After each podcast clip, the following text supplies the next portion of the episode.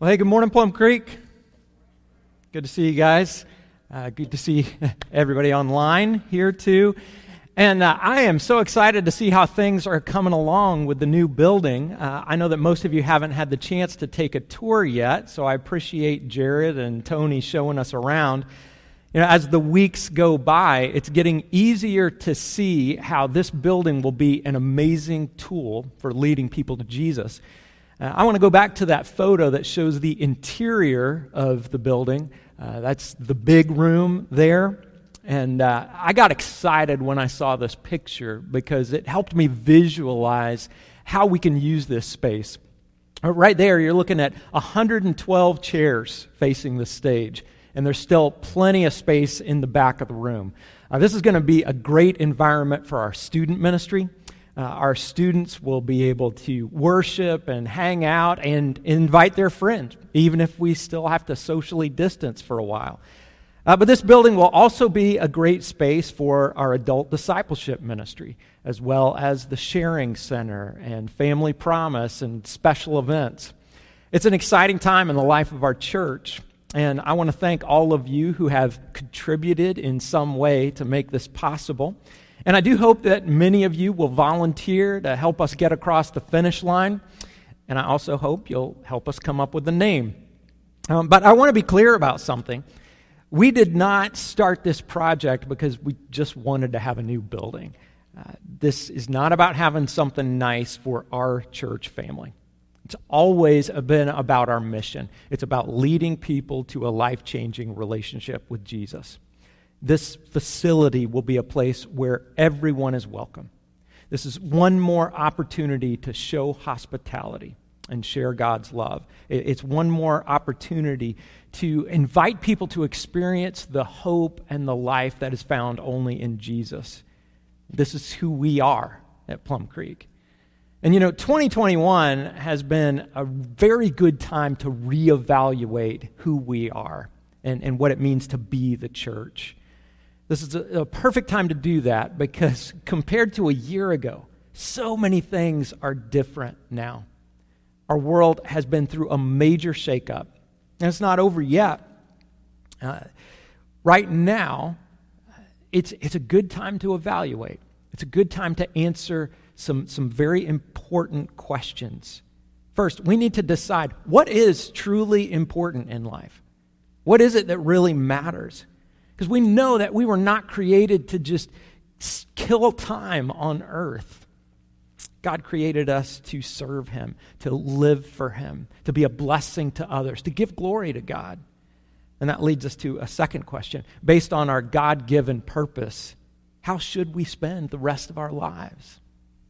Once we have clear answers to those two questions, we need to get moving, COVID or no COVID. Uh, you know, no matter what happens with the pandemic, God will provide us with ways to live out our purpose. So, this is where we are right now at Plum Creek. We are looking to God and we're asking Him to guide us. As a church, what should we be doing? Where should we go from here? Last week, we wrapped up a series called The Way Forward. And in that series, we looked at several statements that Jesus made about his identity and his mission. In Luke chapter 4, Jesus said that he came to bring good news to the poor. He came to bring sight for the blind, to set the oppressed free. He came to proclaim the year of the Lord's favor. And we know that today, God calls the church to carry on the mission of Jesus. In some ways, we do that on a physical level. We share with people in need. We work to, to bring freedom to the oppressed. But the biggest part of our mission is what happens on a spiritual level. We point people to Jesus, and, and we invite people to find hope and forgiveness and salvation and eternal life through Him. And it's been good to take a few weeks and look back at those statements from Jesus, but now it's time to put those statements into action. Today, we begin a series called Count Me In. And over the next few weeks, I'm going to show you some specific ways that you can get on board with Plum Creek as we follow where God is leading us. Uh, it doesn't matter who you are, you are invited to join us on this journey. And for some of you, that means renewing your commitment to be a part of Plum Creek. For others, that means making a commitment for the first time. Uh, and I want to give you a preview of what we're talking about this month. Uh, we got four weeks in this series, and each week is a statement that relates to your personal identity. And each statement happens to begin, begin with the letters I N. Today, we begin by saying, I am invited. Uh, through Jesus, God has invited you into a relationship with Him, but God also invites you to be a part of what He's doing in the world today. Next week, we're going to look at the statement, I'm intentional. That means you are not going to coast through life on autopilot. You're going to be intentional about spending your time on earth doing what God has called you to do. In week three, the title is I'm Influential. You understand that God has put you in a unique position to influence others. He's put certain people in your life, in your path, and He wants you to be a blessing to those people. In the last week of this series, we'll look at the phrase, I'm invested. And this is where the rubber meets the road. Are you in or are you out? Are you going to be passive or will you be active? Are you going to stand still or are you ready to get moving? My prayer is that each one of us will get to the end of this series and say, Count me in. Uh, over the next few weeks, uh, you're going to have several opportunities to get involved. And one thing I'm really excited about is our prayer and worship night coming up on Wednesday, February 24th. Uh, we're going to meet here in this room, but you can also join us online. And this night is very important because we can't move forward without God. We are completely dependent on His power. And that's why we pray. We pray because God reveals Himself through prayer. We pray because God responds to his people when we pray. So I hope you'll mark this night on your calendars and make sure to join us. But right now, I want to dig into our theme for today. You're invited. You are invited to be a part of God's family and a part of his mission. And that is so good to know because nobody likes to feel unwelcome. Have you ever been in a situation where you felt like you didn't belong? You probably have. That's pretty much a universal feeling. Uh, I, I remembered this week a time when I felt like I didn't belong. Uh, it was down in Mexico back in 2005 when Hannah and I were on our honeymoon. That trip did not go how I originally planned it. Uh, we were supposed to spend a week in Cozumel, but eight days before the wedding, Hurricane Wilma slammed into Cozumel and did a ton of damage. And unfortunately, our resort took the brunt of that. Uh, we weren't going to be able to stay there, so that left me scrambling to figure out a plan B. And I had this idea. I thought, well, we could still go to the same basic region. We could just move inland because they weren't affected by the hurricane there. And that's how we ended up in the center of the Yucatan Peninsula in a town called Merida. And uh, we got to experience all kinds of cool things on our honeymoon, but it was very interesting. In the week that we were there, we never saw anyone else from the U.S. And most of the people we met were very friendly. Uh, however, there was one particular place where we felt unwelcome. It was a restaurant we went there for dinner, and it was very busy, but when we walked in, nobody greeted us. So we just wandered around the dining room trying to find somebody who would help us find a table, but we had no luck. And it was the strangest thing. As we walked around the room, it seemed like everybody was just staring at us with, a look on their faces that seemed to say, What are you doing in our restaurant? So uh, I don't know if that's how they wanted us to feel, but that's definitely how I felt. And I looked at Hannah and I said, I think we should just give them their restaurant back and let's go find someplace else. And that's what we did. But you know that feeling, right? It's no fun to feel like somebody doesn't want you there. It's no fun to feel like you don't belong. But you know what's really tragic? It's even more tragic when the church makes people feel unwelcome. Over the years, I've seen that all too often. In some cases, I've seen churches be unfriendly to people who didn't dress right or look right. At a different church uh, years ago, there was a visitor with tattoos and body piercings. And I found out this visitor heard some people talking behind his back, and they made it very clear that he didn't belong. In other cases, I've seen churches be unwelcoming toward people who came from kind of a rough background, or maybe just a different background. And the reason this is tragic is because churches are supposed to follow the example of Jesus, right? And what was Jesus like? Well, he communicated the same message to everyone he met. The message was, You're invited. God invites you to belong. Now, not everybody accepted that invitation, and not everybody was willing to listen to some of the hard things that Jesus said, but Jesus was always consistent. He always offered love and acceptance. And then it was up to the other person whether or not they would receive that love and acceptance. And today, Jesus is no different than he was back then. It doesn't matter who you are or what you've done, you're invited. Your past doesn't matter, even your present doesn't matter. Jesus will take you right where you are and get you where you need to be. There's a story in Scripture that is the perfect demonstration of this quality in Jesus. If you have a Bible or a Bible app, you can turn to Luke chapter 7, uh, starting with verse 36. But before we do that, uh, I want to give you a little context. At the beginning of this story, a man named Simon invites Jesus over for dinner. And Simon was a Pharisee. The Pharisees were religious leaders, they were highly respected in the community. Uh, they knew Scripture backwards and forwards. And they were very determined to follow every Old Testament law and regulation down to the letter. Uh, when it came to rule following, the Pharisees always made the all star team. But from the perspective of Jesus, the Pharisees had a real problem. The problem was they were big on rules and they were short on love.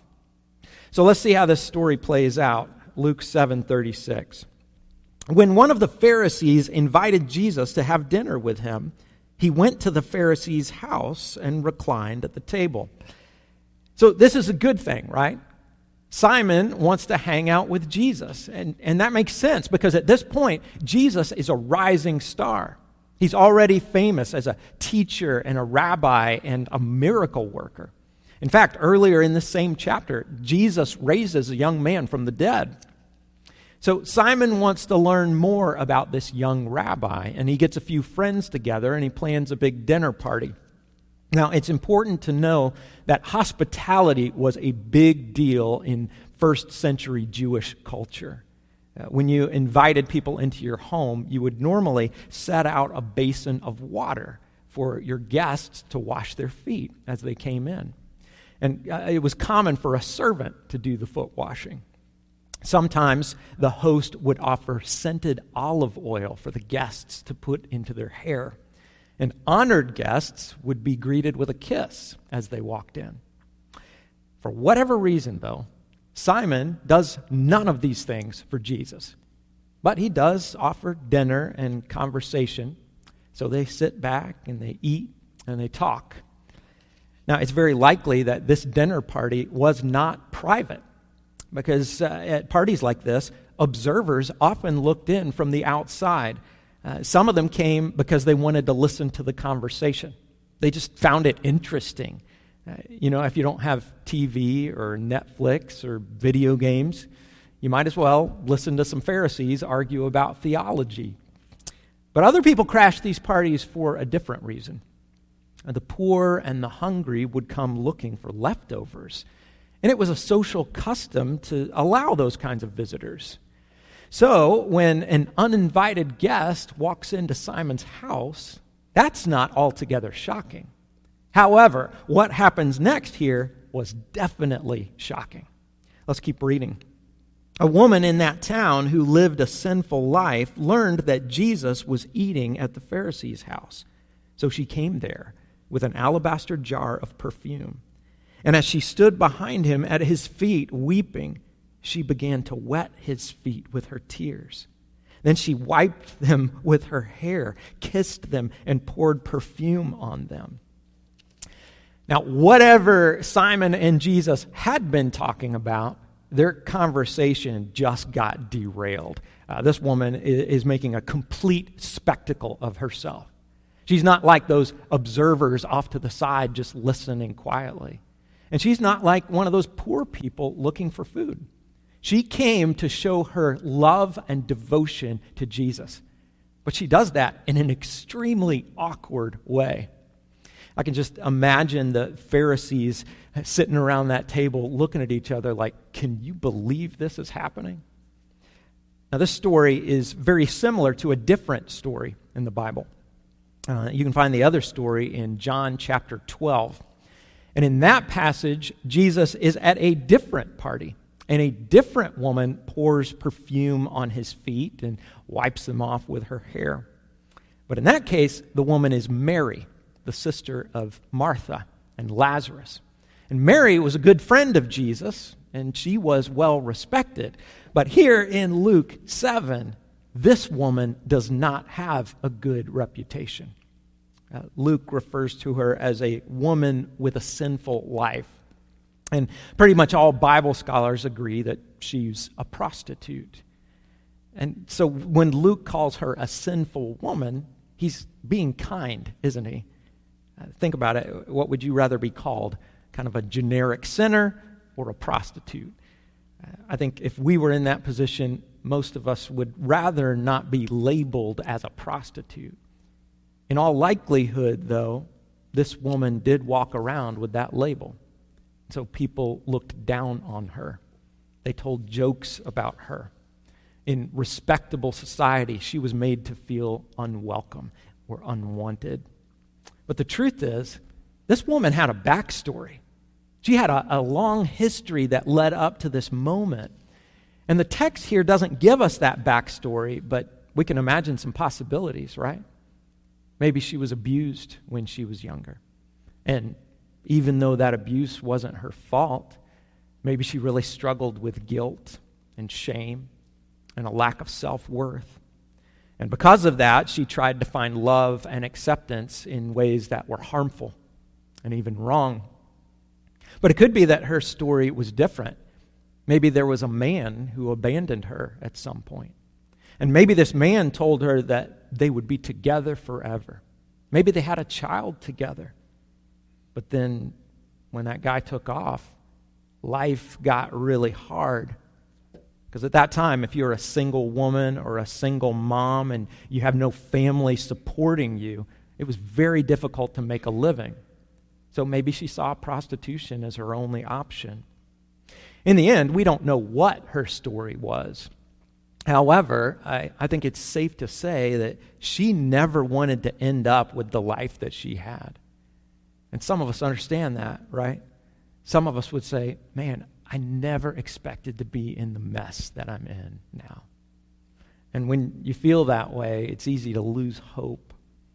But somehow, when this woman saw Jesus, a, a glimmer of hope appeared inside of her. Now, again, uh, Luke doesn't give us the background, but I believe this woman must have had some prior experience with Jesus. Maybe she heard him preach. Maybe she saw him perform a miracle. Or maybe she saw the way that he loved outsiders and sinners. For whatever reason, she knew that she could run to Jesus. That's why she threw herself at his feet in love and worship. That's why she poured out that perfume which was likely the most expensive thing that she owned. But to the rest of the guests, her actions were scandalous. She didn't care, though.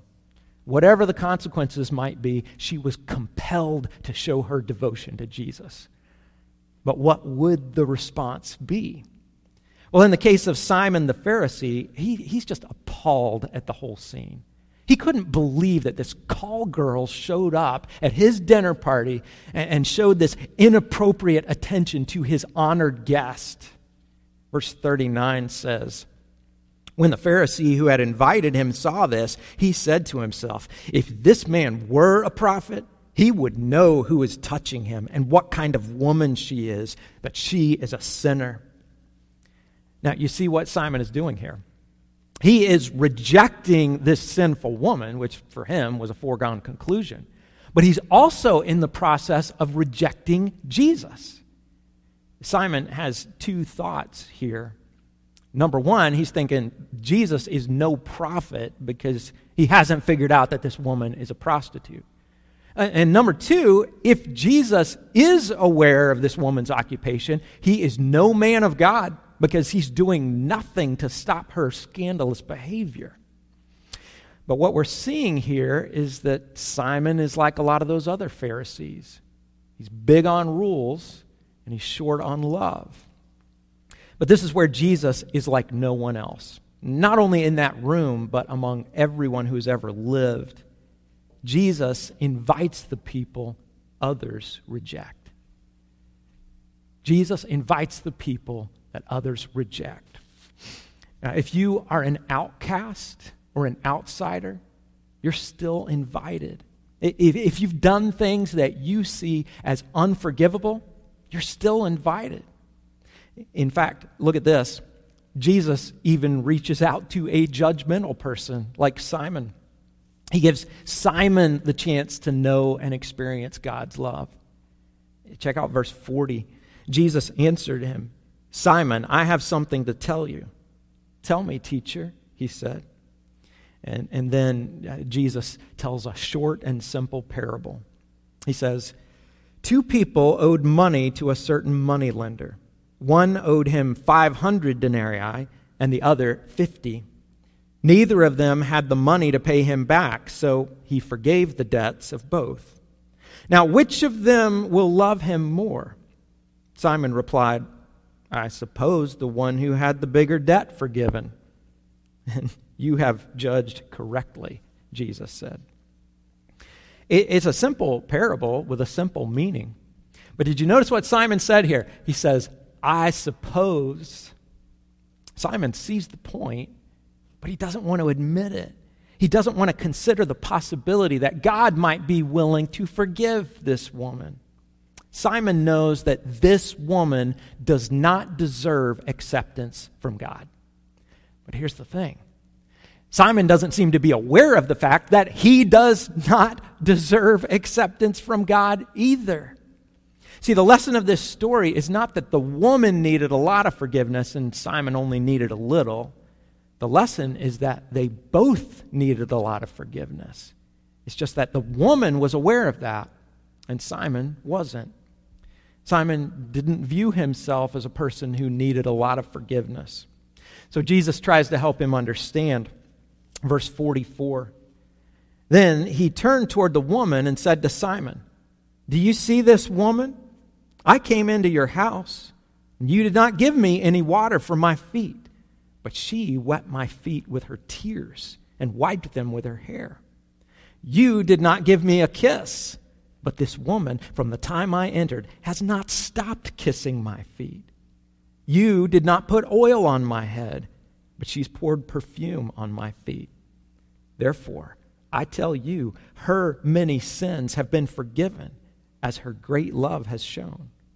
But whoever has been forgiven little loves little.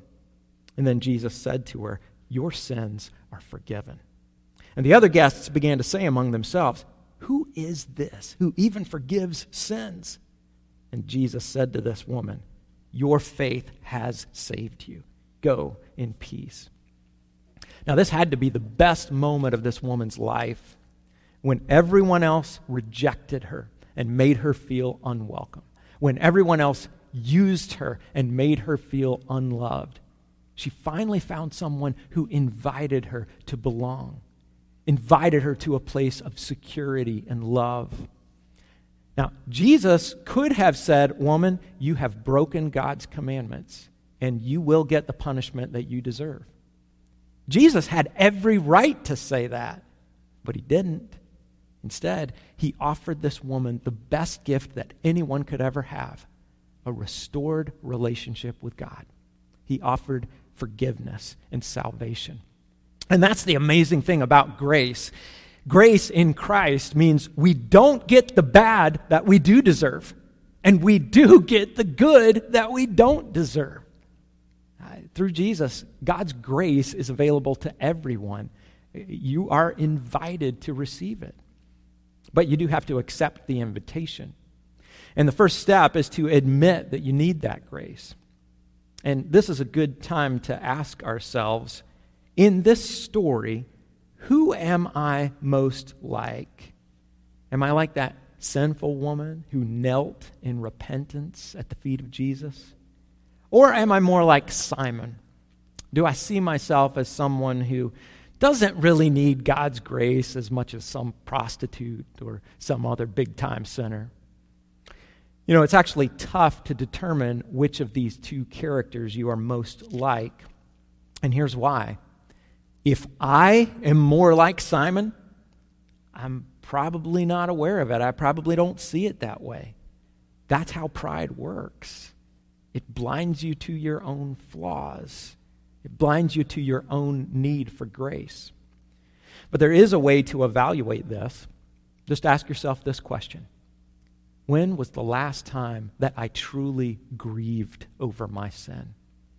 When was the last time I actually shed tears over the fact that I have sinned against God and sinned against others?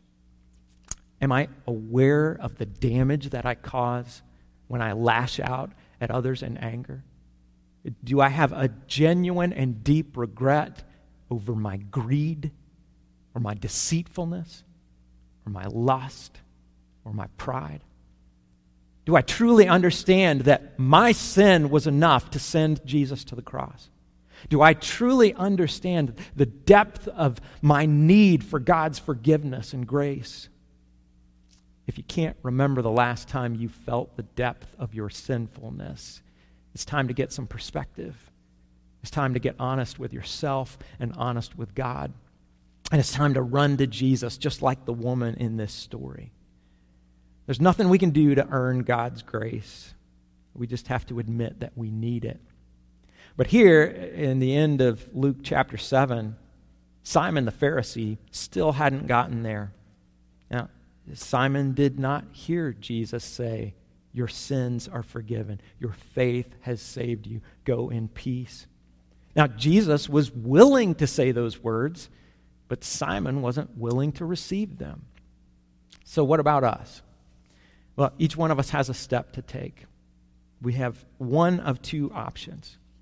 First, you may need to accept the invitation for the first time. That means you admit that you're a sinner in need of God's grace. You put your faith in Jesus. You turn away from your old sinful life and you're baptized into Christ and you live a new life. You know, I, I talk about this decision almost every week and some of you have heard that and you still haven't taken this step. And there could be all kinds of reasons for that. But please know this invitation is for you. There's nothing in your past that disqualifies you from receiving God's forgiveness and salvation. God wants you to be a part of His family. You are definitely invited. So that's one step you might need to take. But if you've already accepted the invitation, now, there's another step that applies to all of us. God calls every follower of Jesus to extend the invitation. There are literally billions of people in this world who are currently separated from God. They don't have a relationship with Jesus, they have no hope of eternal life. You know, if the church is going to look anything like Jesus, we have to care about people who are lost and headed for an eternity separated from God. Heaven is for real, but hell is also real.